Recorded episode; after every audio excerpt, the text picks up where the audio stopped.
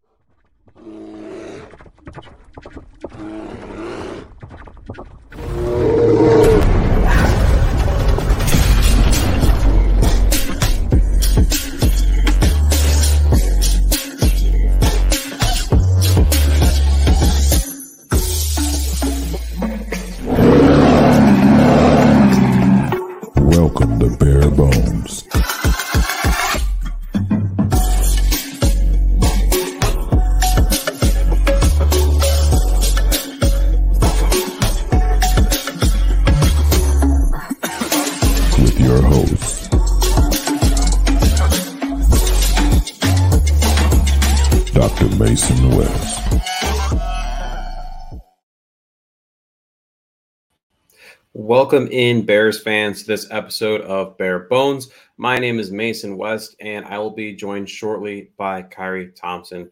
Uh, today, we are previewing the Browns game, but first, going to talk about what happened a little bit in that Lions game and where the Bears are at currently. The Bears got their first win following a bye since 2013, uh, beating the Lions, who they lost to earlier this year in unfortunate fashion, as they gave up 14 points in that previous encounter. But now Bears were able to hold on to that lead that they had and get a win, division second division win of the year. And like I said, the first one following a bye since 2013, definitely one of the most frustrating things uh, in the previous eras was what would happen coming out of the bye. Matt Nagy always looks really rough. Uh, and so far, Flus has looked rough, but now we are able to actually get that win. Uh, and now I am joined by, of course, Khari Thompson. Khari, how you doing?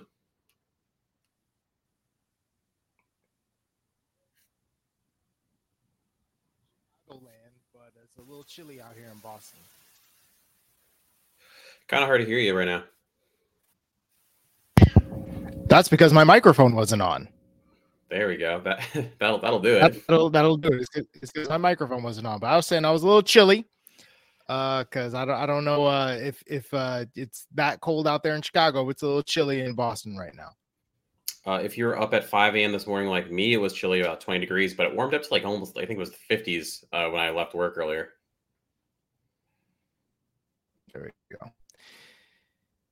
yeah, go Bears! Yay! Super Bears, Super Bowl. I mean, look look right there, Bears right in the into hunt, as as some would say, sitting at five and eight. Um, but they are in fact on the outside looking in, but they have a chance.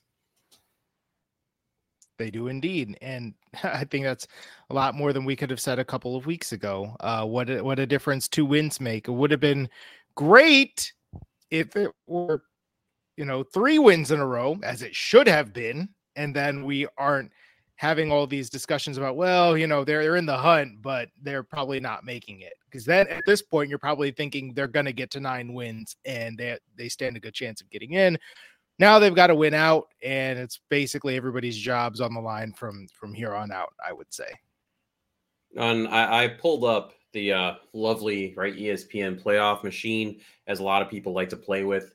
Um, I set it to win percentage because I just I'm not going to go through every iteration and try to figure out matchups. I don't have time for that.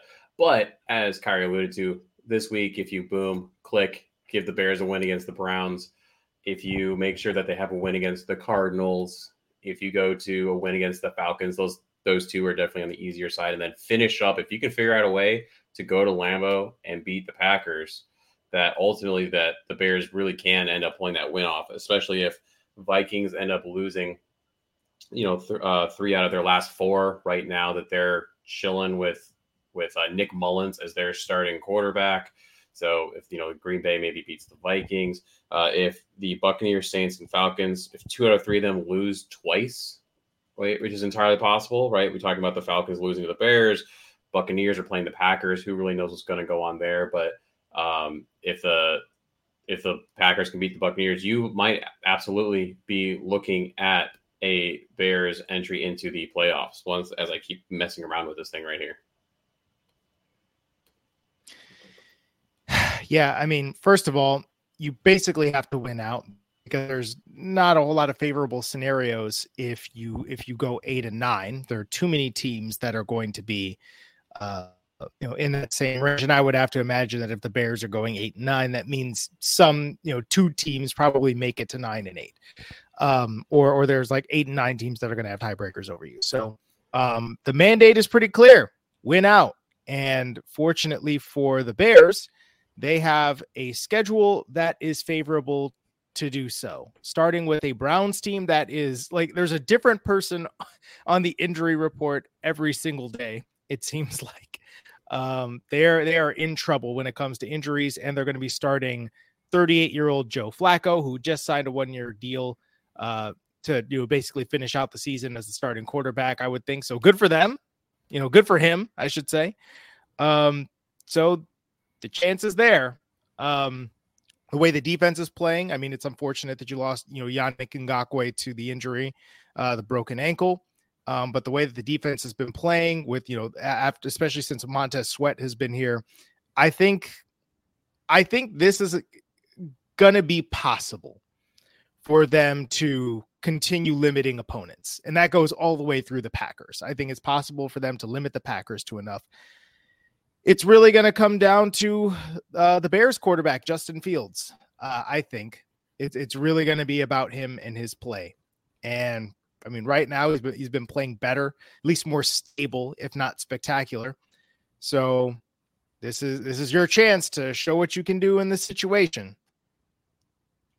And, and this is now going off topic of what I was going to talk about um, at this point, but you saying that, you know, everyone knows or people think they should know at this point that I watch a lot of QB school whenever he dives into JT O'Sullivan dives into what Justin was able to do um, in that previous week. I know he likes to do it for a variety of reasons. One, for one, us Bears fans are ravenous for more Justin Fields breakdowns, but you know, there's a lot you can take away from those. Um, there's definitely things Justin needs to do better. Uh, we can dive into that later, but what you just said really made me think too, like it's so much of it like well yes it's justin has to end up being you know 4-0 look the part and you know be almost perfect during this time period. You know it ends up becoming part of the question is yeah. you know will is luke getsy is this offense all that stuff is that going to allow him to do so? Um, when you look at some of the the options the plays that were called last week you know there weren't a lot of options on some of those plays. So it's a lot of routes that just stop it's a lot of routes that are designed where it's well there's one option and if that option is not there what's option two what's option three? There's not really these layers um, to these plays at, at, times. So you saw that in one in particular i believe it was the third quarter when they were in the red zone um, and they got they all the way down there and then all of a sudden play after play after play was just like well what's there's no way there's no one open that there's a blown assignment. Uh, nate davis had a bit of a rough game. Um, yes he had Aidan hutchinson rushing on him a couple times. Uh, and then there's a lot of those plays, like I said, where it's there's just one, two options. There's not even a hot route. It's very odd. And so the question, like I said, becomes, at least in my opinion, there we go. Finally, I got it to the Bears making the playoffs. That took forever. Um, what, what, what is Justin going to have the option, the chance to really show that he could be the dude? Sorry, I, that uh, that kind of uh, got guarded. If you could repeat that basically, long story short, is there going to ultimately be a chance, you know, with the offensive setup, with the play calls, um, and the line that has been better for Justin to be the dude if he can just do what he needs to do? I think that as opposed to the Minnesota Vikings game, where I think it, it, felt like two guys that weren't working well together, I think that it felt a little bit more just watching it on film, a little bit more trust, like trusting on, especially on Justin Fields' part, staying in there, trusting the protection. They called a lot more passes in the second half. I felt like it, and really just gave him a lot of consecutive throws. And I think let him get into some kind of groove because I think that whether or not he connected on the throws, because there were a couple of, of misfires that we all saw, I think the comfort with what he was seeing by and large was there. I think he made good decisions with the football. And obviously he made the big play uh, on on the on the fourth and 13 getting the the the jump right there on Aidan Hutchinson. That's I mean that's a high level football play that um, doesn't even necessarily have to do with you know throws being made or reads being made or what have you. It's just just a good football play. Um, so I think that the, from what I saw, I think that Justin Fields is beginning to trust the offense a bit more and trust his offensive line. It's still a bit inconsistent. Obviously, we can all see that. But I think there there was also a bit of trust shown on Luke Getsy's part. I think in the second half of that game, based on what he was seeing, I think to just keep calling passes and keep letting Fields sort through it so I think, I mean, we might be disappointed this week with the Cleveland Browns game plan because they've got Myles Garrett on the other side of things, and you don't want to give him opportunities to come after you. Uh, so I, I think we're going to maybe see a little bit more of that side to side game plan, make them run. That's how you, you know, slow them down, right? Instead of dropping back and asking Braxton Jones or, or Darnell Wright to handle him uh, on their own, even with chips or you know what have you. That that's a tough task. So it's probably not going to be the most exciting game plan. But I think that if you trust your defense against Joe Flacco, and maybe you trust some of the one-on-one outside matchups, especially since it looks like we might not see Denzel Ward either. You've got opportunities to make some plays, even if it's not the most exciting downfield passing game that you could have. And then I think against the Cardinals, you're going to have some chances to put up some big numbers, but we'll get to that later. Yeah, the obviously the Lions defense has been on the downtrend uh, the last couple weeks, not even just uh, starting with the Bears game, but before that. So you have to take this with a grain of salt. But Justin did well against the blitz, which has been an issue for him previously. According to PFF, he was six for eight, 122 yards, one touchdown, no interceptions, and a passer rating of 156.3. Um, and he's also ascending in other areas. If you look at uh, Justin Leisure had a, tr- a, tweet where Cole Kmet made a statement on that fourth and 13 play that uh, Khari was able to uh, talking about where he was able to get the, the jump off sides and then hit DJ Moore deep. Um, you know, fourth and 13, hell of a cadence. I thought, no way in hell are they jumping. They jumped. I don't know how you can yep. jump in that situation, but they did. It was a hell of a cadence, you know. And that is something that we really don't see often with pairs. Like I don't know how many I kind of one hand how many times I've seen a free play that results in something positive. Normally, it just ends up being like a, a a, bad play, thrown out of bounds, something of that nature. So that's definitely a, a nice development to see all around. You also saw Darnell Wright have a really good game. I mean, last week he had 40 pass block snaps. He only allowed one QB hit, zero sacks, and a lot of that was against Aidan Hutchinson, who did get one sack, but that was actually against uh, Nate Davis that that that occurred. So you're you're seeing the growth there. I am curious what they're going to do going forward because you know Justin had 58 rush yards, but 47 of that was in the first quarter. Obviously, that's a big part of his game. You know, the lines adjusted. Uh, Bears and Justin adjusted to an extent, uh, not as much as I would have liked.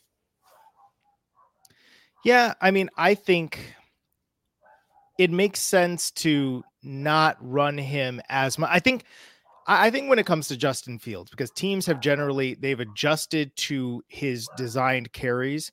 I think it's probably good not to give him that many designed carries, unless you're talking about short yardage things like you know the the brotherly shove or whatever you want to call it, tush push, or just every now and again, like if you see something on, on the read option where they're, they're starting to fall asleep at the wheel. I don't need to see uh, too many pin and pulls or, or, like you know quarterback powers where he's running up the middle. That has not been going well. He's been taking some hits. I think that he's most dangerous in scramble situations. So I, I think you you run him enough in terms of design carries to keep teams honest, and then you let him do what he does in terms of scrambling, as long as he is escaping up through the pocket, not trying to escape out of the pocket, unless somebody blows contain, like on the touchdown run that he had, where Aidan Hutchinson just totally screwed up and and you know tried to go inside. Uh, you know, beat Darnell Wright in there, and then he left nothing open on the outside. He was like, "Well, I, I might as well just go and take this myself." Um, so I, I'm I think it's probably the right thing to do in terms of just keeping him healthy to not overrun him. I still think that you want to do it four to five times a game in terms of designed carries. And then whatever he does scrambling, we'll we'll see from there.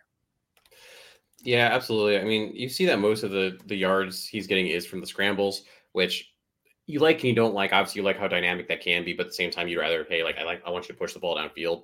Um, obviously, as general Justin Field supporters, the, the two of us want to see more evidence, more tape put out there saying, hey, I'm developing as a passer because you have to do that to, to even have any chance to potentially be a Chicago Bear moving forward. But, you know, at the same time, you know, that's a big part of his game. And like you said, the design ones are the where it gets funky for me because they're good ish. I mean, some of them have been fine, you know, so I can't balk at it too much, but man, there's a couple that he just gets either, you know, he's destroyed on. There's a two yards. Is it, is it really worth it? You know, like he, I was around probably like six, seven a game. Um, so right, two, not too far off of yours. Uh, we're moving on to our concussed corner, just something that we did not like from last game. A decision so odd that the decision maker must be concussed. Uh, what do you got? I really did not like, and, and this this is a play that that got talked about a lot. The the Justin Fields scramble out of his own end zone, and and it was it was great play, all that stuff, right? Um, but people are saying, well, why did Justin Fields drop back so deep into his own end zone? What's going on here?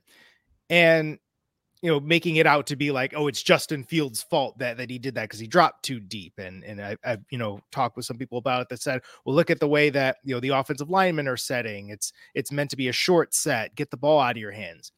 Well, I would direct you to the blitz beater that the Bears use against the Minnesota Vikings when they brought zero pressure and they got Cole Kmet on that big fourth and 10 that they converted.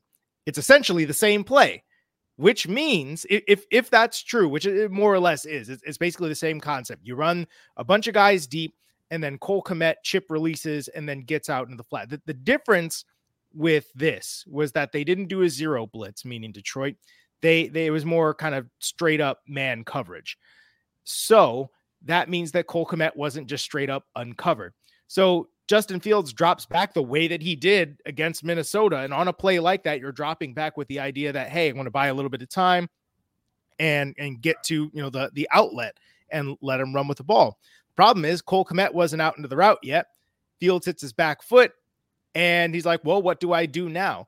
I think that that that play very well could have and perhaps should have resulted in in a very negative play, maybe even a safety but Justin Fields bailed it out because he's Justin Fields and he can do that kind of thing. I think that that was an example of a play as well as the one with uh, DJ Moore with the with the backfield pitch that Luke Getsy to his credit did say like that was a priest that that was like kind of an oh no that was not that wasn't the best idea. I think every once in a while Luke Getsy will be like, oh, this concept or like this thing worked before. Let me go ahead and try it again. And it's just not the right situation for it. Or another team is like, yeah, we're not buying it this time. Um, so that was that was not a great decision or a, a great play call, but it ended up working out. That's a really good one. Um, mine, I, I did like a dip and a half. I hadn't double dip because I started looking at the snap counts, and at first I was thinking why is D'Onta Foreman getting 55% of the snaps, Roschon Johnson getting 28, and then Herbert only getting 17% of the snaps? And then when I dove into the tape more, and normally Roschon Johnson is the better pass blocker of that of those three. He had a rough game against the Lions. There were a couple times where he just looked lost. He wasn't sure what he was. It seemed like he wasn't sure what he was doing.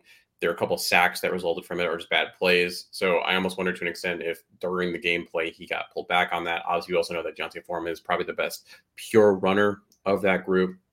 And Herbert really just hasn't gotten a lot of run, uh, literally and figuratively, when it comes because after that ankle. So is he 100%? Or are they just trying to slowly get him back there?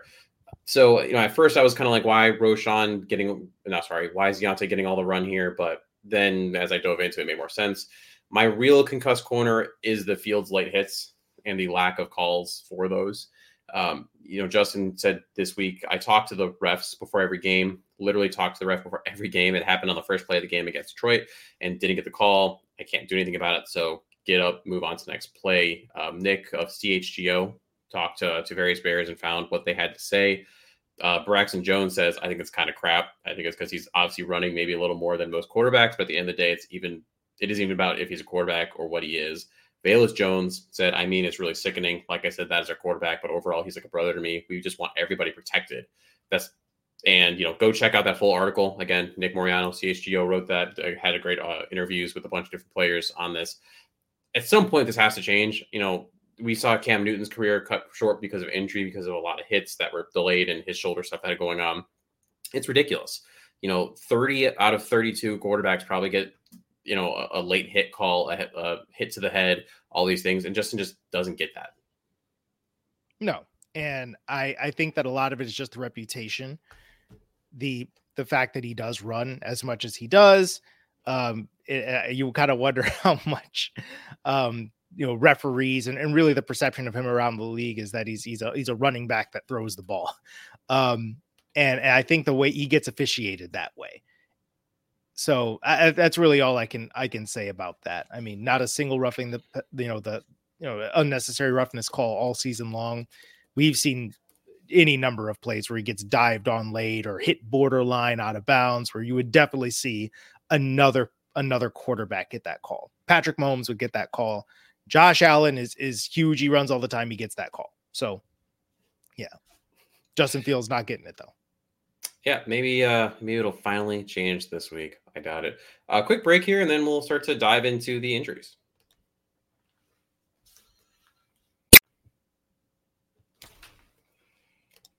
Next, we have our training room roundup. This is where we're going to take a look at what the Bears and the really beat up Browns uh, have on the injury report. Boom. So, Yannick Ngakoue out for the year. Probably the biggest thing for the Bears right now. Um, how impactful do you feel like this is for the Bears as they try to win out these last four games? I think it's unfortunate because he was playing better alongside Montez Sweat, and he's probably aside from Montez, well, not not probably, he is aside from Montez Sweat, your best pure pass rusher up front. So that is a problem because I don't know that you're looking at Demarcus Walker and you know Rasheem Green or whomever is is on the field as somebody who can replace just just the pure pass rushing ability that Yannick Ngakoue has. I don't know that on a down to down basis it's going to kill them. Um, and there are hopefully other ways that they can address that, but it is extremely unfortunate that that he went down because I, I think it is going to cost them a little bit on passing downs. Yeah, if I had to, you know, of important players to the Bears, I think he's almost on the lower end of that, if that makes sense. Like, obviously, I care more that, and we'll get into this. DJ Moore was limited today, and you know, and should play than like Yannick. You know, I care more that Braxton Jones is going to be out there over Yannick. I care more that Montez, you know, things of that nature. But you know, he was starting to, like you said, to turn it around. Um, I don't. He's one of those guys too. Like, how much tape do you need on him? Because is he going to be back next year? He was on that one year mercenary pass rusher contract. Do the Bears want to bring him back? Did he enjoy being here? You know, the, depends on probably what happens for agency, the draft, yada yada. Definitely a, a bummer though, because uh, he he was starting to really ascend. Um, when you look at the Brown side, before we get into some of these other specifics, I mean, like as I alluded to, alluded to earlier, they're falling apart. Wills and Dawand Jones, their two starting two starting tackles are now on IR.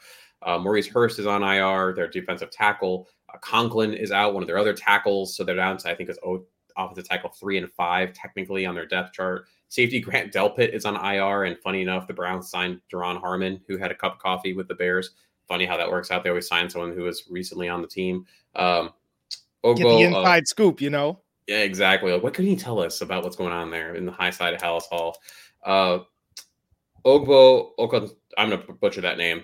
Another player, uh, pec injury for the Okoronkwo. Thank you. That's probably it. Pec injury. He's going to be out. Um, old friend Sam Kamara got called up to the active roster because they are just so depleted.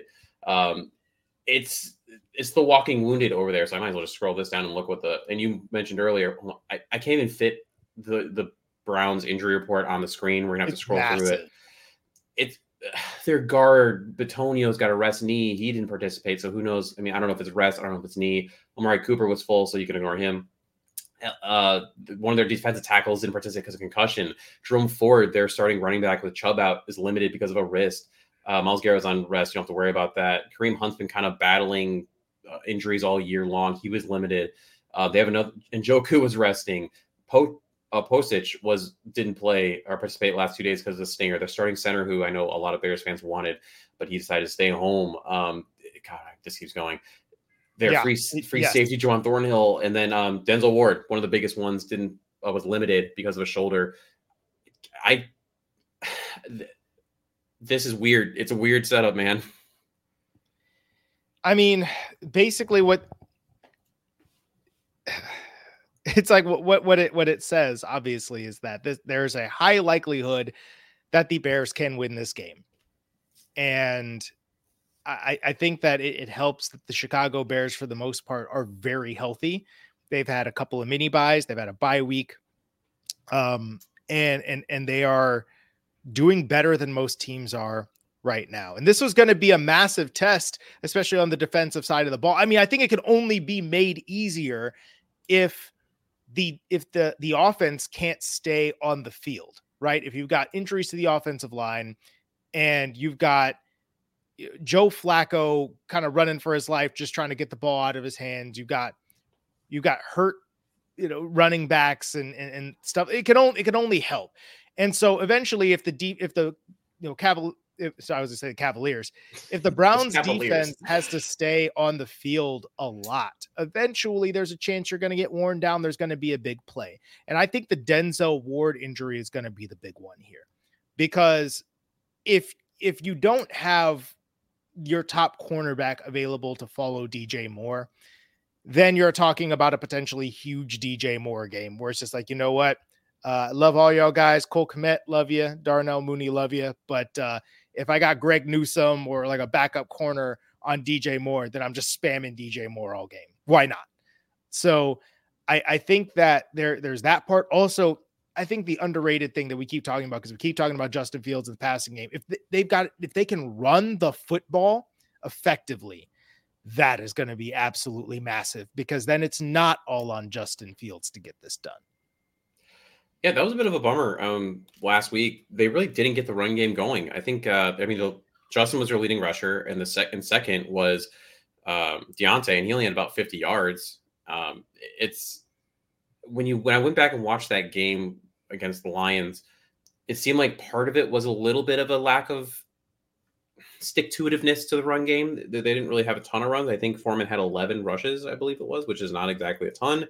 Um, and in addition to that, uh, the Lions were definitely selling out to an extent, stacking the box and saying, "Hey, Bears, throw it on us." So one would hope that that changes a little bit this game.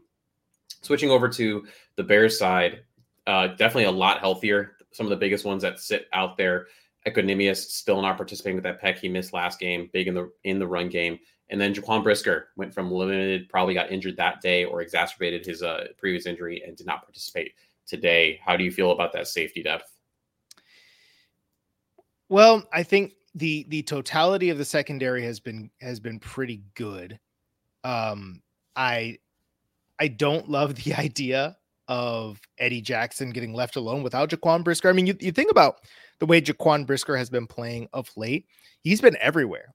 And I really think that they've they've just had Eddie Jackson be the patrol deep guy and and just be out of the picture, take away the big plays, do what you do. Jaquan, go run around. I, I think that if you're asking Elijah Hicks to fill that role, don't love that. I would be curious to see if if we would have uh you know Terrell Smith on the field potentially as as a as a safety cornerback hybrid. I think when he's been out there, he's shown that he's a physical player um, who can who can play multiple roles. So I, I I would be intrigued to see if he gets a little bit of run if if Jaquan Brisker can't go or if he's getting hurt. Um, but I mean, look, you can survive with Elijah Hicks back there, especially I think against this team, against this Browns team, where Amari Cooper is, you know, he's going to deserve a lot of attention. He's going to get a lot of attention. He's probably also going to have Jaylon Johnson on him. I would hope that they're going to be following him around with Jaylon Johnson. And then Elijah Moore. I mean, look, I, I feel like uh, Elijah Moore can, is explosive. Um, he's he's obviously a guy that you got to worry about beating you down the field, but I feel like you're not worried about a whole lot of pass catchers unless you're talking about Amari Cooper, David, and you know Njoku. So I think that's where the safety issue could could come in there, especially if if you don't have somebody who can guard Njoku. Um, I feel like Amari Cooper could potentially be a bit of an easier task if you can if you're talking about putting Jaylon Johnson and potentially just giving a little bit of, of safety help from like Eddie Jackson over the top. Um, but I think the tight end thing is going to be an interesting issue because Njoku is one of the best in the league in terms of breaking tackles, and he got free for two touchdowns last week because the Jacksonville Jaguars blew the coverage. I was going to so, say those were those let, were let, us not let's not have that. And the Chicago Bears generally don't blow a whole lot of coverages, so hopefully we stay that way. Yeah, I got some stats later that definitely support what you just said there. Um, this should be a big Tremaine Edmunds game, right? I mean, in theory, this is what you paid the man for is to take over the, that umbrella over that middle to deep section of the field where Njoku would, in theory, do a lot of damage. And and this is where him just being giant and having you know just paddle arms is going to be nice because if you're talking about hitting Njoku up the seams or or, or somewhere in, in kind of the short middle, letting him break tackles, having Edmunds just be in the area and deter throws or have to throw around him or throw over him could be interesting. I would not necessarily want him running stride for stride with Njoku because I just I think that's a mismatch. Um, but but I think that having him just in the middle of the field, and also I think that depending on the matchups, depending on on maybe Jaquan Brisker can play, uh, or or you feel like you've got a matchup that works you can send Tremaine Edmunds blitzing. He's been one of the better blitzers in the league recently. So I, I think that um, he's he's not worth the money right now. He has not been worth the money this year, but I think that you're starting to see him be used in a bit more of a creative fashion that is helping him showcase his skills. We're going to move on to our knee jerk reaction. Today, we're going to have a little bit of a special section here. I'm not going to really say anything besides maybe some color commentary. Uh, Kyrie is going to take this for his hot take going into this week. So I wrote up something because I I had this in my mind um as as I was looking back on on my past experiences. So for for those of you who uh, don't know, I used to cover the New England Patriots. And the very first Patriots game I attended uh, for coverage purposes was week 16 in 2019 where the Buffalo Bills were in town facing the Patriots. Um, the Patriots would go on to win that game, but I got to see Josh Allen for the first time really start to to I, I think one of the first times he started to figure out how to play within himself because I was used to the erratic throws and the interceptions and the fumbles and you know yeah maybe you hurdle a guy or you do something crazy. The the athleticism and the talent was there. But this was a game where I saw him make good decisions with the football not put the ball into harm's way throw the ball fairly accurately and he made one throw that I think I'll probably never forget um fading backwards in the pocket like a 50 yard dot for a touchdown just perfectly thrown ball. It's one of the first truly like god tier throws I think I've seen in person. Um, and I had that impression when thinking about Justin Fields' last few games of football, where there's still plenty of inconsistency. It's not perfect.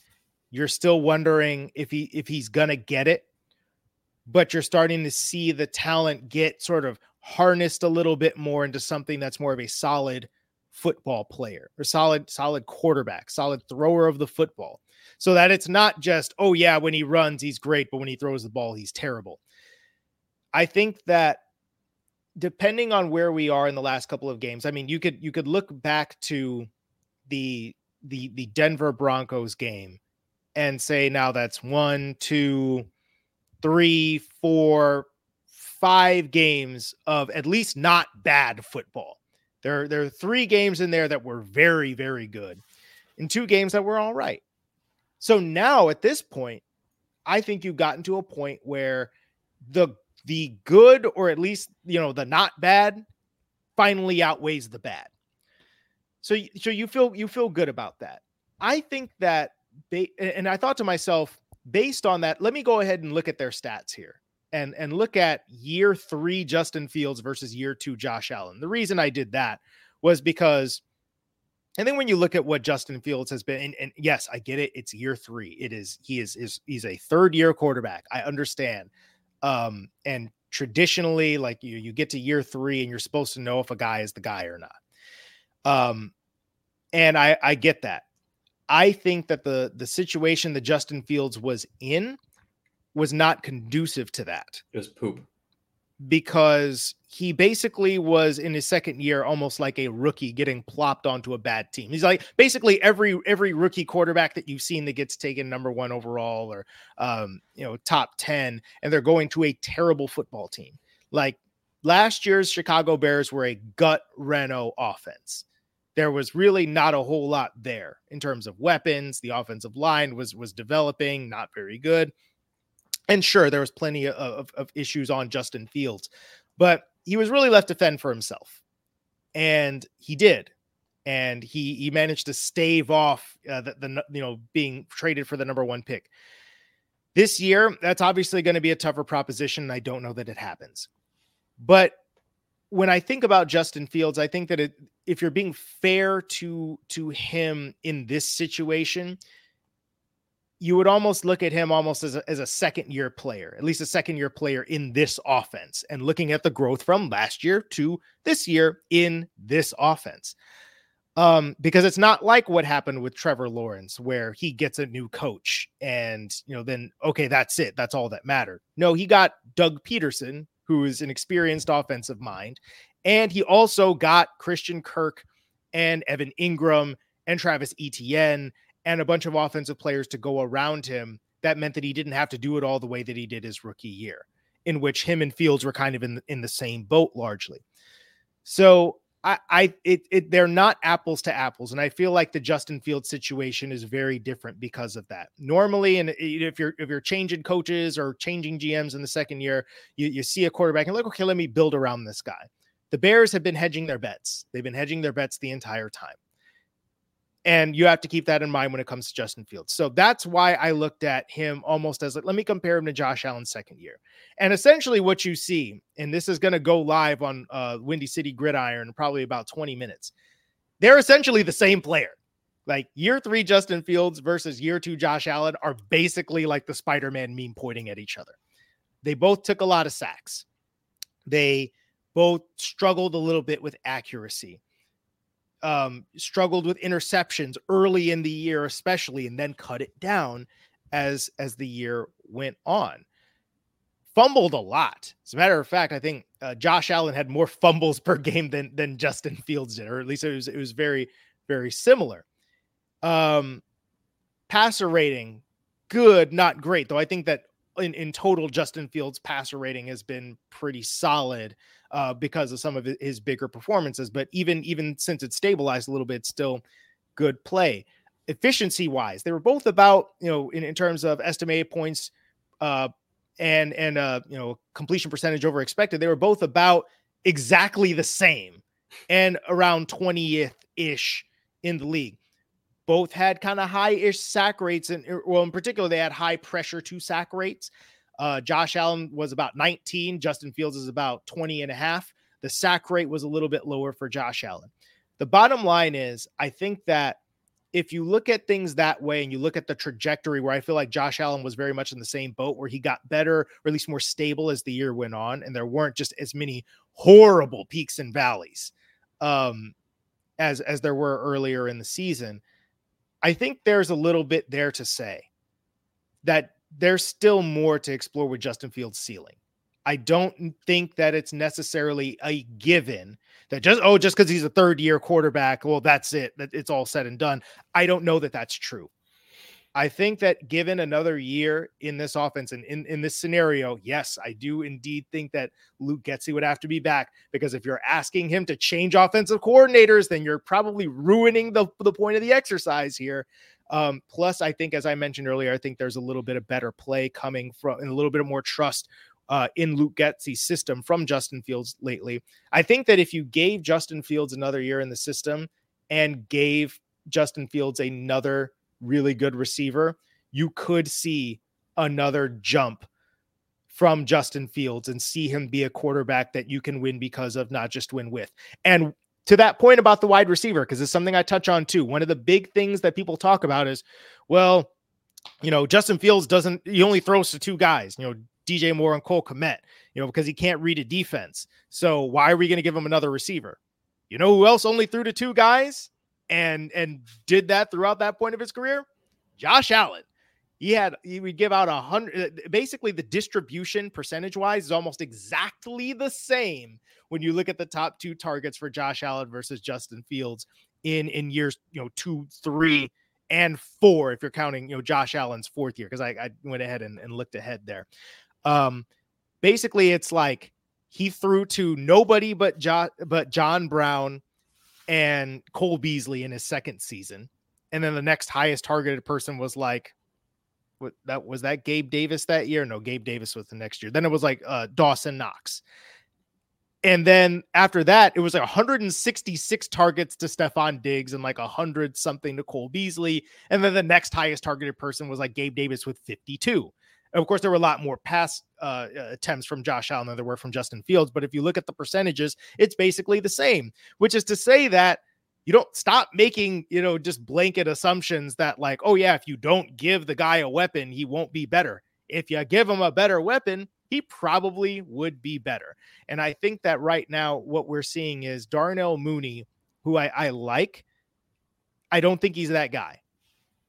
I think that if you if you were to give Justin Fields and the Chicago Bears say maybe not Marvin Harrison Jr., but you know because you might not be high enough to to make that pick.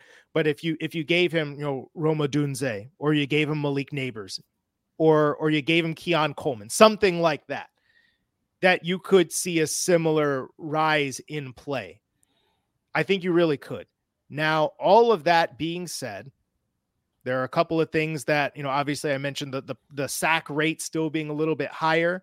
Also, Josh Allen was way better targeting the uh, the intermediate middle of the field and especially the intermediate range generally.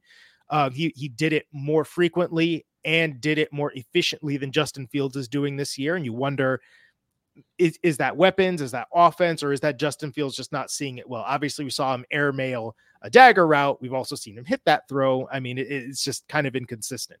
So maybe there are certain things that wouldn't just get better overnight for Justin Fields. And we're also going to talk about the elephant in the room, which is that, okay, great. Maybe, maybe Justin Fields could make that leap, but also you're going to have the number one overall pick. And I'm gonna tell like I'm just gonna tell you straight up. I watched, you know, some of Caleb Williams today. Not I mean, I watched him during the season as well, but I decided, you know what? I think it's time. Let me go ahead and flip some Caleb Williams on. I think Caleb Williams, for for those who are skeptical, yeah, sure. I think he has some of the same issues as Justin Fields, but I think even those issues, he gets out of them better than Justin Fields does. And I think that there are certain things that he does that very few quarterbacks, even at the NFL level, can do.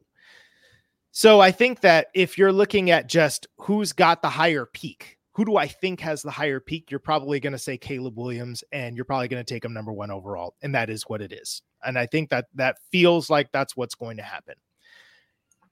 If there was a situation where you weren't sold on that, and you thought, you know what, maybe Justin Fields, maybe we can win a Super Bowl with him, and and I, as a matter of fact, I think I think that like I'm convinced that we're going to win a Super Bowl with him there is a chance that you could get rewarded based on what I'm seeing, the way that this is kind of congealing for him. There's a chance you could get rewarded with elite play if you stuck with him and you invested in him. But it's going to be a leap of faith that I'm not sure the Bears are going to be willing to take when they had when they gave themselves an out and gave themselves a lottery ticket and it's cashing in. Yeah, it's uh to just kind of summarize what you said there and, and add a little bit. Like it, it's understated how much of a waste year one was. Justin had little to no, actually none. I don't think reps with the starters uh, that first year. Got thrown into that Browns game, and obviously we know how that ended. It was not a fun game. A lot of sacks. He got physically destroyed. It was it was rough. Um, and that whole first year, right? Just just a waste. Year two, kind of ish a waste because again, you gutted that team. You were when Darnell Mooney got hurt, you were throwing to a bunch of guys who were working for the post office and Amazon by the end of it, and you know you, you it was. And then when you started this year, even those first two games, that offense looks very different than the current offense. That was still the Getsy. I'm going to try to make Justin the quarterback that I want him to be offense versus more so what it is now, which at least you're leaning into Justin's strengths a little bit more. And as you talked about, you're seeing that growth.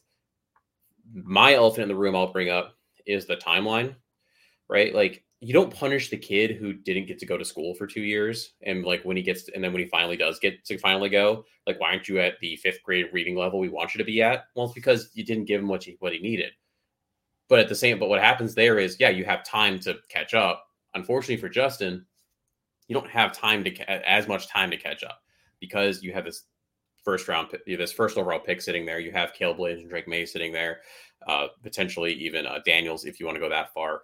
And you also have that looming do you pay justin right? You, you give him because you're not going to give him at least the daniel jones contract if not more. So you're in, you're in a weird spot. You might be able to say hey i can foresee this progressing in a way that i'd rather just add around him and then ultimately if he you know isn't the guy if you if you pick up the fifth year and you don't do the contract i don't know there's multiple things you can do um, that you have a nice landing spot for the rookie you eventually draft but yeah as you talked about it's a it's a weird spot for him to be in. Yeah, and I think the the cold hard fact of it is that the Chicago Bears, Ryan Poles in particular, um, I don't think that they treated Justin Fields, especially as a second year player. I don't I don't think they viewed this as we have a duty to Justin Fields. I think it was we have a duty to the Chicago Bears to make the Chicago Bears as good as we can be for the future. Um, and I don't know based on what they've done that Justin Fields was ever necessarily the the the plan for them, the long-term plan. They certainly haven't haven't acted that way. Um, obviously they, they brought DJ Moore in, but I think yeah, that's to give you an evaluation, but that's also very much to say, you, you know what, let's anyway, go ahead right? and I mean, doesn't matter. That, that could be that could be for the next guy too. Yeah. And I think it's just to like raise the overall level of your team. And it's going to be great for Caleb Williams if you know if the if the Bears end up taking him. You're to have DJ Moore here, and they'll probably you know I could see them taking another receiver. Right? It's it's great. Um, and then he gets to walk into into a better situation than you would normally get to have. I, I think that that's really the cold hard fact of it is that Ryan Poles, when it comes down to it, his job is not to do right by Justin Fields, it's to do right by the Chicago Bears. And he gave himself an opportunity to, you know, make this trade and and you know potentially get another high first round pick out of it. And and he is. And so fairly or unfairly, Justin Fields is being judged against that. Whether he had the most pristine development opportunity or not he is he has improved he has by by any number of metrics like him throwing the football he has improved there are obviously certain things about what are you seeing are you throwing it enough which i think that there's there's an element where you could say he's not throw you could should throw the ball more um, but he is improving as a player and i think that a lot of people are seeing that and recognizing it but let me, let me float something at you. Um, sure. You mentioned some of the receivers. Obviously, my dream is still Marvin Williams, which is probably not going to happen for a variety of reasons. Mainly, even if you did stick with Justin and then trade back, you you wouldn't. The Arizona Cardinals are going to be sitting in a weird spot that just doesn't let that happen. Depending on how you stack the rest of it, you mentioned Malik Nabers, right? You mentioned some, you know some of the other receivers. What if you traded back to a point where uh, Keon Coleman's another guy. It depends on your flavor of receiver you like. What if you traded back to a point where you drafted a individual like a whatever receiver you want and or Brock Bowers? How does he potentially? Because right now you have Cole Kmet, who's a true, in my opinion, wide tight end. He's not. He's a good inline. He does everything you want across the board, but he's not a big enough needle mover in the receiver. Could you double dip where you get one of the receivers, the Keon Coleman's of the world, the uh, Nabers of the world, etc., and then the second pick of that first round being a Brock Bowers? I mean, I would love that personally because I mean, look, Cole Kmet got paid; he's going to be here. Um, but Brock Brock Bowers is different flavor. I mean, how many times do you flip on the tape and you, you watch a you know JT O'Sullivan, right? And he's just like looking at Cole Kmet like he's just, he's too slow. This is all happening way too slow. Like, great, you can run downhill, you can smash into people, but you're not running away from people. Brock Bowers is a matchup problem. And we've seen how many tight ends thrive. I mean, look at Sam LaPorta in Detroit. Mm-hmm. I mean, he he gets open, he rambles down the field, he breaks tackles like crazy. I mean, that's he Brock Bowers is is like Sam LaPorta on roids. So you could definitely use a guy like that in your offense. And I think that you could use more red zone caliber targets. Because I feel like right now that's one thing you're kind of missing. You've got DJ Moore and you've got Cole Kmet. You don't really have another receiver on the outside that makes you think, oh yeah, like this guy can get it done in the red zone. Um, no Darnell Mooney. Again, I think he's I think he's a good player, but he's a little slight. You don't have uh, a big so, athletic body like that. You just don't. Yeah, and so you could you could use that whether it's a move tight end or whether it's a big wide receiver. So I'm I'm absolutely with you on that. I'm just thinking about like a Bowers a Dunze combo to just pair with Justin Fields, plus you know that other first round pick or two, three that you're going to get in that trade, and probably a player involved. Mm, I like that. Give me Maxx Crosby. Trade with the Raiders. That sounds great to me.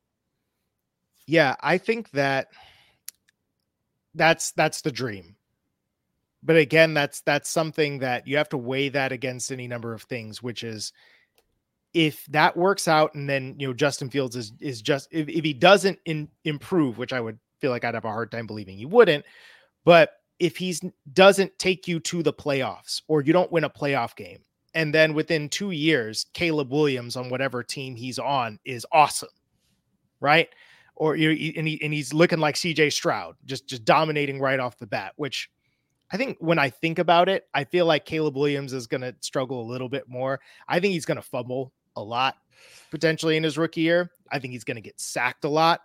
But I think once he figures that out, I mean, and even while he's figuring it out, he's going to do stuff that you think like probably only Patrick Mahomes can do. So so you'll live with it, especially as a rookie. And the key is that it's not just about the it's not about the rookie year. It's about the second year and the third year. And I feel like there's a solid chance that Caleb Williams is is better than Justin Fields within two years. I think that could easily be the case. Hundred percent. And I hear what you're saying. I hear what most people are saying. And because like and when I say what I'm about to say, I'm not saying it's likely. I'm saying it's a possibility.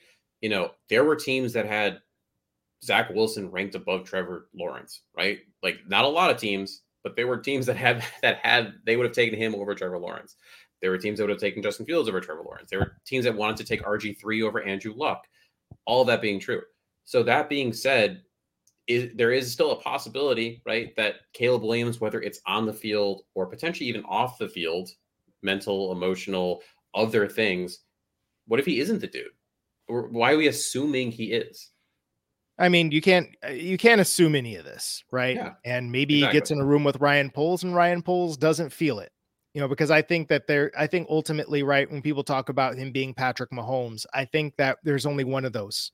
I think that that he is a singular kind of player not just in what he does on the football field, but how he does it and the way he thinks about the game. And I feel like his mentality obviously threw a bit of a tantrum this past week. Um, but I think generally he's he's he's a different kind of cat. And I don't I'm I just feel like I don't know that Caleb Williams is that kind of mental player. I'm literally just talking about about all football. There is a chance. And I feel like in terms of intangibles, I mean, clearly we've talked about this a lot. The locker room loves Justin Fields, and I think that there's going to be there are going to be some sad faces in there when slash if um, Justin Fields is moved. I mean, there are going to be a bunch of people in there that probably thought he, he should have stayed or you know got a raw deal, but in the end, they're gonna you know if there's a rookie coming in, Caleb Williams, Drake Maye, they're gonna get in line because that's the job. Um, and I, I think that ultimately, when it comes to intangibles, Justin Fields, it's going to be hard to beat that You think about the stuff that he has, the way he's battled, and the way that he's kept his head up, the way that he's fought through the adversity he's he's you know been through. I think that's going to say a lot. But again, I think it's it all comes down to how are you going to take the North and and never give it back? If you think Justin Fields is the guy to help you do that, then your decision is made. But I feel like there's a lot of smoke, and really logic would suggest that the Bears are probably going to look at it and say, well, even if if we don't think that they're generational, like Andrew Luck, uh, you know, Peyton Manning, or you know, Trevor Lawrence, or whatever it is, even if we don't think that they're that guy, might as well take the cheap rookie and then build the Death Star around him and then go do your thing. So uh, I, it's it's interesting. I, I, I don't know how it's going to shake out, but I feel like you, we know where it's trending. The last thing I'll say on it is before we move on to actually because we have a lot we have still to get to. The last thing I'll say on that is it's all in, in my opinion it's all about getting to the dance and then create things happen. So if your goal is to take the North and never give it back, I don't think we're that far off from Justin Fields being the best quarterback in the NFC North, right? And with Kirk Cousins prob- probably leaving, with Jared Goff being a pumpkin, and with Jordan Love being he was he had some really good weeks, and then I mean last week he just looked terrible. We're not that far away from that, and if you're not that far away from that, and if you can consistently take the North and never give it back, and you're consistently making the playoffs, and now you're talking about you know all you need is a a defense to go on a heater, you, or your quarterback to be on a heater. Now all of a sudden you're having that different conversation, and that's and that's just kind of. But there's a lot that has to happen. So moving on because we got like I said, I got a lot to get to. To be perfectly honest, something brutally honest, mine was um, while as a general fan, the injuries and slight decreased difficulty of this Browns game with now Joe Cool being there instead of maybe a Deshaun Watson who's already struggling too. That's a whole other conversation. But how um, sparse this Browns team is looking. Um, I am still kind of bummed though because I want a full out hard test, no excuses game that for Justin to perform well in. I don't need a softball. I want him to hit a home run off of you know off a curve, and I'm not sure that that's going to happen, but you know that's something that you know we absolutely have to that I'm that I'm hoping for, and that's kind of bums me out. So that's my honest. I think that um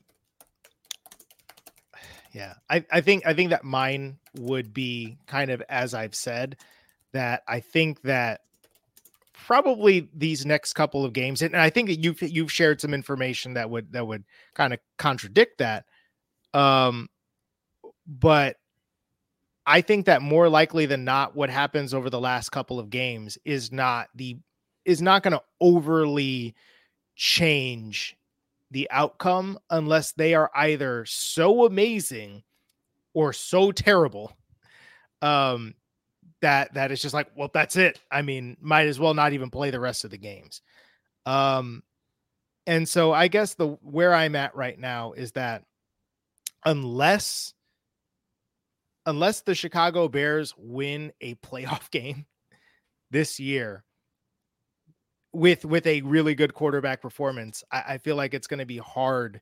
And this is not what I want to be saying. It's really not. But I think it's going to be hard to envision them not making a move. And I and I and I honestly wonder, um, to be perfectly honest, um, even even if they they did you know decently well and like you know they got eight nine or nine and eight or what have you, if you bring the coaching staff back, does Luke Getsy, you know, or like like does he even want Justin Fields? you know, wouldn't he rather just have somebody else? That that's kind of like what what I'm. And thinking. that's honestly part of the reason why I I like eighty no seventy five percent agree with you that if Justin stays, it makes the most sense to have Getsy here because you don't want to do the Jay Cutler thing and give him a thousand offensive coordinators. But I also don't know that they even like each other or they go well together.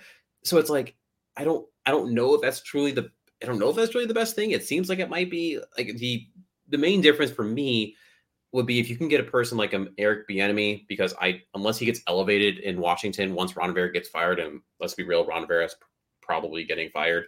So unless he gets elevated there, he's going to be a free agent. Bring him in as an offense coordinator might gel better. Yeah, I don't, I don't know. It's all, it's all gross. Ain't this humorous? Something that we find uh, pretty funny. Um, I Flus is kind of funny. Uh, Brad Biggs tweeted um, when asked how well he will compensate for the loss of Yannick Ngakoue to get more pressure. Bears head coach uh, Matt Eberflus quipped, "Blitz every snap." Maybe that is what was up his sleeve all along. Uh, Flus is getting a little better with the media, and he's actually kind of like I think a funny dude when he's comfy. And right now, he's definitely comfy. I mean, he's definitely pretty corny, but you know, I, I think I think think we'll take it. Um, for mine, I don't know if you've watched the mic'd up uh version that the, the Chicago Bears shared on their social media account uh, from this last game. It was Tyrique Stevenson, and while and, and and most of it was defensive highlights, but the one offensive play they showed was the fourth and thirteen where they caught the Detroit Lions lacking. And while they were while that play was happening, Stevenson and like Kyler Gordon and a couple of people were narrating the play as it was going on. They're like, "Oh, they're gonna do a couple motions. Oh, they're gonna they're, they're trying to they're gonna call timeout. They're not gonna really do it." And it's like, watch somebody jump, and then it happens, and Kyler Gordon is in the background, like, "See it, see it, see it," and he's and they're they're all like tripping out, and they're talking about, "Did you get that on the mic?" So it's like I sometimes mic'd up stuff gives you gold. Hundred um, percent. What you need to know going into this game. Uh, for me, like really the biggest storyline is obviously Justin Fields. We talked to death about that, but it's also this defense. Yes, they did not play exactly the best of offenses, but it is getting better and better. According to Adam Jahns, since the Montez Sweat trade, the Bears defense ranks between uh, between weeks nine and 14 are fourth in total yards, sixth in rush yards per game, fourth in pass yards per game. Interceptions, they're tied for first. Passer rating, first. Explosive play percent, second. Pressure percentage, 16th. Needs to improve. Third down percent is at 25th. Red zone percent at 26th. So that could definitely get better. Is it a chance that should Montez Sweat be in the talk for defensive player of the year? I mean, that's a big impact change. I think that because he plays for the Chicago Bears, that's not going to happen. Yeah, uh, he probably doesn't also have the the overall numbers to to have that argument, but he's definitely the defensive player of the year for the Chicago Bears already, and he's only been here for like four weeks. So definitely got to give that to him. He's been he's been outstanding. I think there are a lot of people that were like, "Why would you make that trade? He's not really about like." There are still people saying money. that. He's like, "It's too much money," and he's played he's played up to it. He's looked excellent. Um, for for me, I would say let's let's point to the Chicago Bears quarterback Justin Fields, zero interceptions Big. in his last 3 games. Now, you do have to point out that there were some fumbles in there. There were 3 fumbles, so it's not like it was completely turnover free, but not turning the ball over through the air. Good things have generally been happening when he throws the football.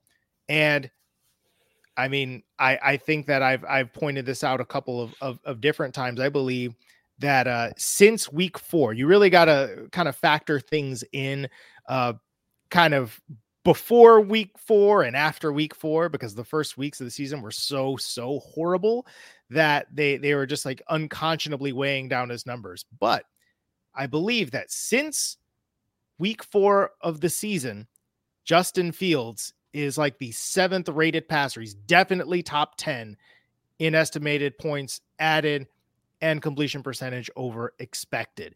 So, the tale of two parts of the season for for Justin Fields. Before week 4 and after week 4, he has been consistently playing better football. Our next section, love it, hate it, rehabilitate it. Uh, matchup or specific dynamic that we love for the Bears when we hate and something we'd want to fix. What do you love? Well, I love the fact that uh, I just checked it out, and he's sixth in the league since uh since week four, just behind Trevor Lawrence. There you go. Um, love it. The fact that the Chicago Bears have been dominating opponents defensively, they're taking the football away, they're suffocating, and they're giving their offense an opportunity to figure things out. Hate it. I kind of I, I've I've not liked a lot of the the plus side of the field and red zone play calling that the that the Chicago Bears have been employing on offense. Um, I think in the second half it was better, but don't get cute on fourth and one. Just sneak your quarterback or hand it off to a running back. Don't pitch it to DJ Moore behind the line of scrimmage. Don't call, you know, d- don't call speed outs into the boundary with with no routes over there except like you know uh, like Darnell Mooney just just chilling over there. Got to get better in the red area. Got to make sure that you're scoring off of turnovers because that's still been an issue. Got to get touchdowns and make explosive plays when you take the football away. Or eventually it's going to come back and bite you and you're going to lose like you did against the Detroit Lions. Rehabilitate it. I, I I need to see a little bit more out of this this run game. Um, I think that it's it's stalled a little bit, and I think that it's hampered a little bit of what the Chicago Bears offense can be. I think that some of that is due to you know D'Onta Foreman working his way back from injury, and a little bit of Khalil Herbert probably working his way back from injury. Roschon Johnson, he's a rookie, still kind of hit and miss, and obviously we've seen that his pass protection is kind of eh. But I think that when it comes to running the football, I, I want to see them dominate a little bit more on the ground because that is going to help them keep the ball away from some of these offenses that can hurt them.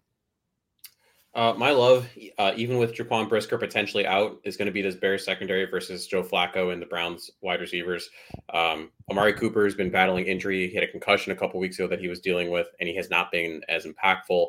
Uh, you talked about that earlier. His two of his what three touchdowns uh, were blown coverages, and so I think that the Flacco love is a little bolstered more than it should be, and the secondary is flying around doing some great things.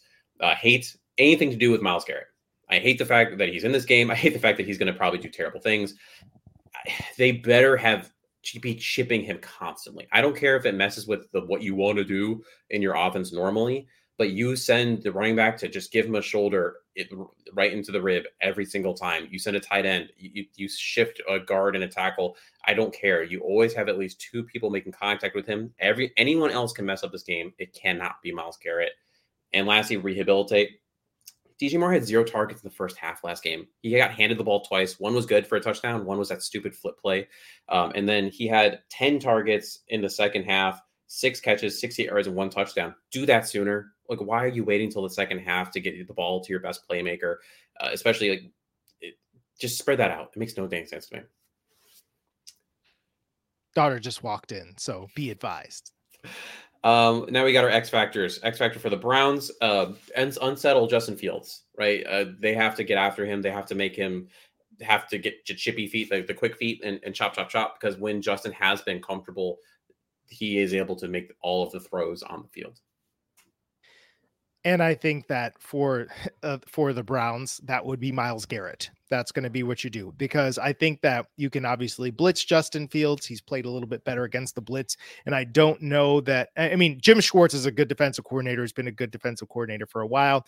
I don't know that I I would fear his blitz packages in quite the same way of that I would fear Brian Flores's because he's just been absolutely diabolical. Um, but I think that really, when it comes to does Justin Fields have time to throw or not, especially with some of the injuries up front for Cleveland, it's Myles Garrett time. This this could absolutely be one of those games where he destroys everything by himself. I mean, look, he can beat double and triple teams. So I mean, not there. There's no amount of protection that's enough when it comes to him. Um, X factor for the Bears. Uh, it's just uh, kind of the opposite. I cheated a little bit, but rhythm for offense when you know the first series, second series tends to be pretty good for both Getsy and Fields, and then it starts to fall apart and sometimes picks back up. You can't lose that rhythm. You know, consistency in the play call, the diversity in plays. It shouldn't be run, run, pass, et cetera, et cetera, et cetera. So, right, keep doing what is working. Don't get away from it for no reason.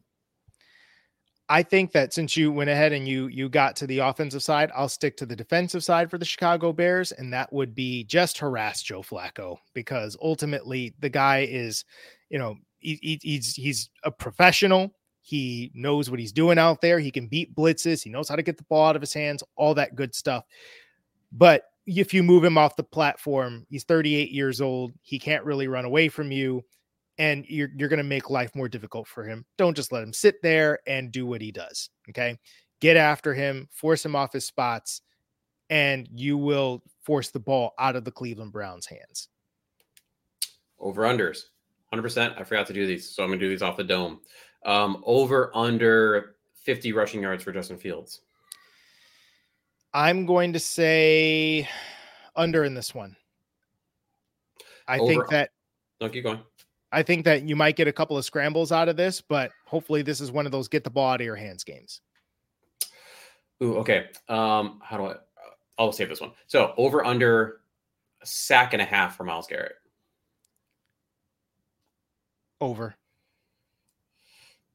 Uh, over under attempted air yards downfield. Sorry, attempt uh, air yards per attempt downfield for Justin Fields, nine point five. You said you said air yards per attempt. Yeah. Oh, it's a that's under. that's under for real. Damn it! I was really hoping you would say over. Um, over under uh, touchdowns for Jerome Ford, one and a half.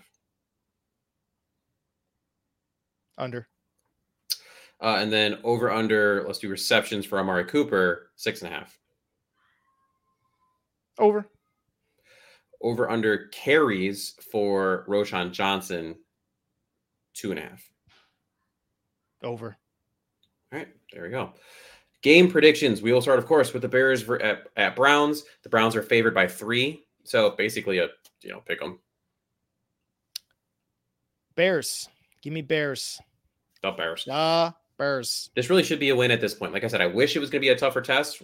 If they lose this, it's going to suck because now you you didn't play up. You know, they, the Browns were beat to shit.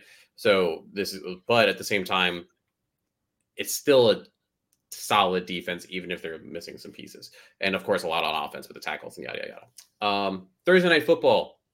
Chargers at Raiders. Raiders are favored by three. Justin Herbert done for the season. So now you have Stick versus O'Connell, right? That's who the Raiders have. Aidan O'Connell. He of the uh they just lost three to nothing to the Minnesota Vikings. So who you who you got here? Uh, what what's the line again? Three Raiders favored, Ugh. Do I have to? unfortunately, because Give me the give me uh, Chargers. Give me Chargers. yeah. Let's see what is it. Easton Stick? Yeah, Easton Stick. Yeah, cool. I can't. I couldn't believe there. I know it's a short week, but I couldn't believe they couldn't go get a, a vet of some kind. I think at this point they're yeah. They're going down. Okay, here's a, okay. I know I know we have to get out of here, but I have to ask this question. So let's say you did. You're getting a new offensive coordinator. I don't care who the quarterback is in this question. Um, you're probably Staley's probably getting fired, right? Because this has been trash for the Chargers. You now have, um, and now I'm blanking on his name. Now that I'm trying to say, who's their offensive coordinator For whom? for the Chargers? Oh, that's uh Kellen Thank you. Moore. You have Yeah, Kellen, Moore. yeah. Yes, you have Kellen Moore, who I know has been a hot name. Prosser Washington legend. That's from was where my wife is from. Oh, interesting.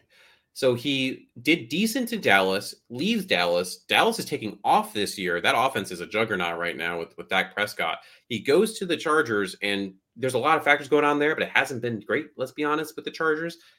Is Kellen Moore someone you'd be interested in as an offensive coordinator still? I could do without it. The shine's gone, right? It's just The shine is gone. Yeah, I think he looked at that as something that was going to propel him to a head coach, and now I don't even know. ah, I don't want him as an offensive coordinator. Here. Got to do a little bit of image rehab because if you're not if you're not working with uh with Justin Herbert, I mean some of it's injury. Got to say some of it is injury. Um, and you know, I mean Keenan Allen's been having a good year, obviously, but I think when you look at the totality of the offense, um, if if you're not if you're not able to make it work with Justin Herbert, that's kind of an issue. We have some Saturday games, three of them, in fact, and we're going to pick two. Saturday NFL Network: Vikings at Bengals. Bengals favored by three and a half. Bengals, Bengals, let's go, baby. Joe Burrow, system quarterback. Uh, also Saturday: Broncos at Lions. Lions favored by five. This is an interesting one. I the Bron- the Broncos have been winning lately. They have.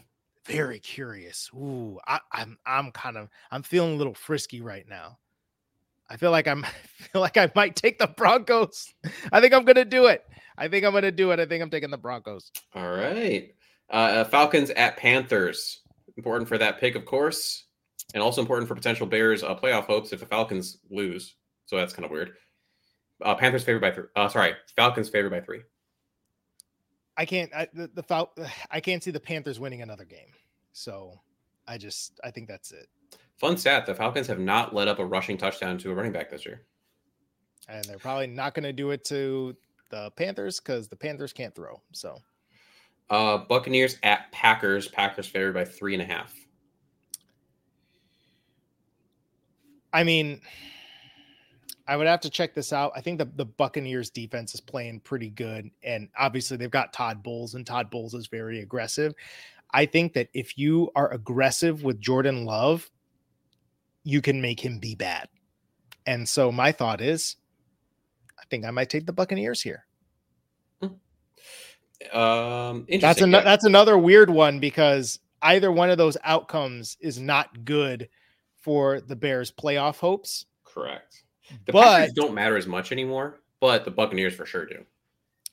I mean, the, the Packers do matter because they have one more win. So if in theory they won out, um, then you're you're in over them and that's it. Well, obviously because they'd be winning over you. But even if they won, even if they won three games going, you know, up to week 18, then you can't catch them anyway. So I, I think I think that uh you you don't want that one way or another. Yeah, it's a tough it's a tough mix. A lot of teams playing each other in these scenarios, and then we're gonna wrap it up with uh, this section, our coccyx and bull story, our bold predictions. Mine, uh, my two offense defense on offense. Justin throws for over 300 yards.